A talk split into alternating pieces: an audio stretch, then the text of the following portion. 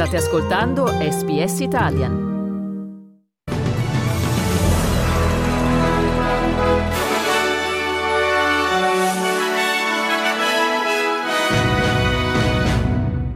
Queensland proseguono le forti piogge, 13 persone messe in salvo dalle squadre di soccorso nelle ultime ore. Medio Oriente, tensioni tra Stati Uniti ed Iran, ma si esclude un nuovo fronte di guerra. Benvenuti all'edizione flash del notiziario di SBS Italian con voi Massimiliano Gugole.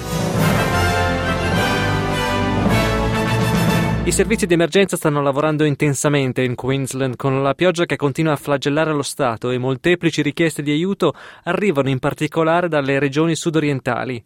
I vigili del fuoco hanno messo in salvo 13 persone mentre salivano le acque alluvionali nelle regioni di Moreton Bay, Somerset, Lockyer Valley e Darling Downs.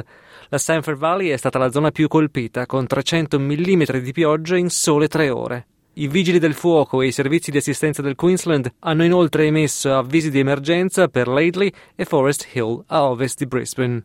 Passiamo ora al Medio Oriente. Gli Stati Uniti affermano di non essere alla ricerca di una guerra contro l'Iran dopo aver accusato un gruppo sostenuto dal governo di Teheran per l'uccisione di tre soldati statunitensi in un attacco che ne ha feriti almeno altri 40 in Giordania. La portavoce del Dipartimento della Difesa Sabrina Singh ha specificato che questo numero potrebbe aumentare, aggiungendo che il ruolo dell'Iran nell'attacco è fuori dubbio. This is an IRGC backed uh, militia. Uh, it has the footprints of Kataib Hezbollah, um, but not making a final assessment on that. Um, our our teams here are continuing to do the analysis, but we know that um, Iran is behind it.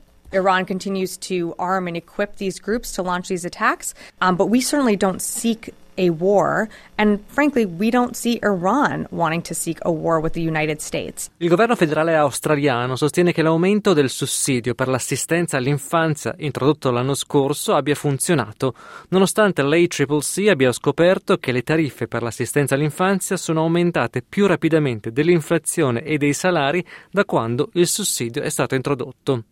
Il ministro dell'istruzione Jason Clark ha dichiarato che le misure adottate dal governo hanno ridotto i costi dell'assistenza all'infanzia per le famiglie in media dell'11%, ma riconosce che il rapporto steso dall'organismo australiano di tutela dei consumatori nel settore dell'assistenza all'infanzia mostra che c'è ancora molto da fare.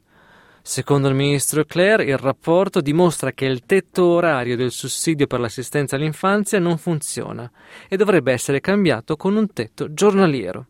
So there are a raft of different recommendations in the report. They also talk about what extra things we can do in places where there are no childcare centres. Now we're going to take those recommendations. We're also going to take the recommendations that we'll get from the Productivity Commission in a couple of months' time on what we need to do to build a universal early education system and respond to both of those reports at the same time. Grazie per aver ascoltato l'edizione flash del notiziario di SBS Italian.